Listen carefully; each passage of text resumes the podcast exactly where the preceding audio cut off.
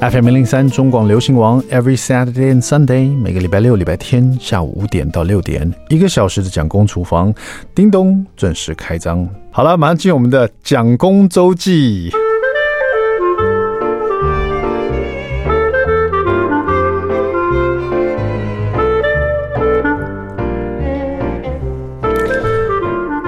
没错，小时候那个绕口令啊，什么四十四只石狮子啊，真是我的噩梦啊！到现在也是了。对，我的四跟十，卷舌音跟不卷舌，我总是分不清楚。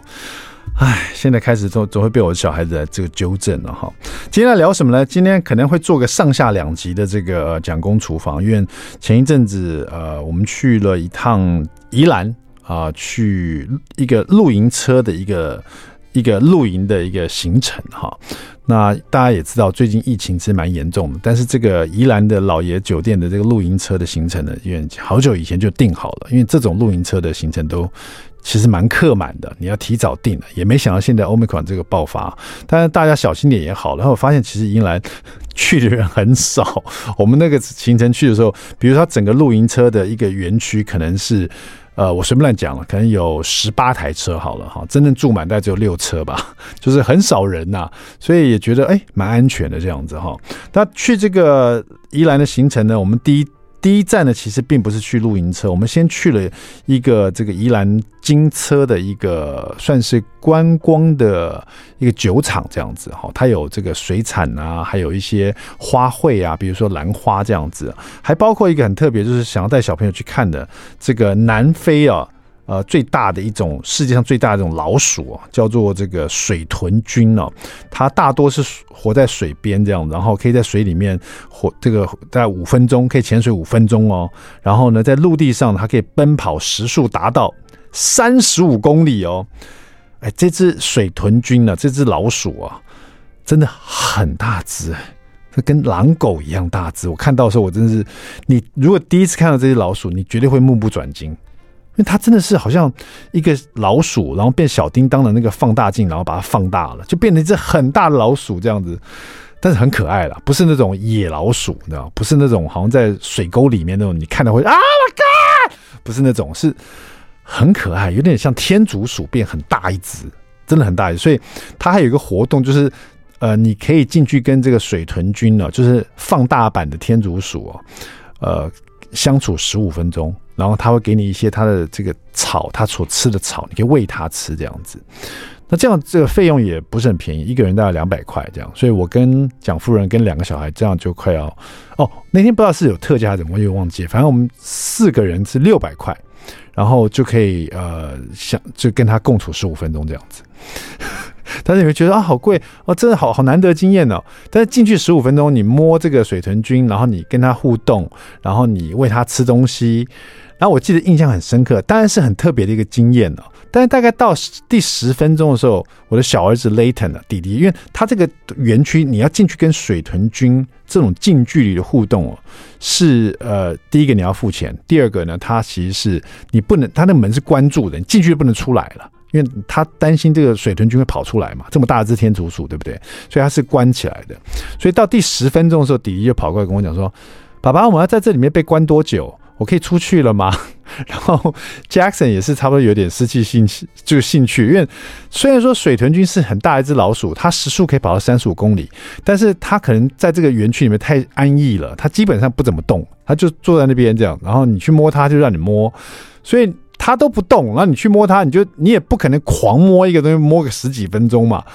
就差不多，因为它很大一只，你摸它那个毛啊，那个皮啊很硬，你知道吗？非常的硬。然后呃，你喂它吃东西，它就吃，它也不会说好像来追逐干嘛，就它就我不知道怎么解释，就是时间过得好像我当初本来想十五分才十五分钟啊，这么短的时间呢、没想到大概十分钟小孩就差不多了，所以。值不值得？对我来说蛮值得，因为好大一只，我没有摸过这种大老鼠啊，天竺鼠啊。啊，这是我们第一站了，就先去这边。呃，而且这个金沙的这个整个园区啊，它整个餐厅啊，大概可以容纳 maybe 我觉得可能到一百到两百人这样子哈，有大概超过 maybe 十二二三十桌吗？哦，包括我这一桌也分只有三桌客人而已。那那天是在午餐时间，就三桌客人，所以其实我还挺安心的那天，所以就觉得没想到宜兰人蛮少的哈。然后当然，这个我们在录音的今天是五月十四号嘛，那其实我们去这个露营车已经是 maybe 两个礼拜前的事了，所以那时候其实刚爆发，所以可能大家都比较不乱动吧，我在想。那去完这个水豚军体验以后呢，我们就直接去了我们的露营车。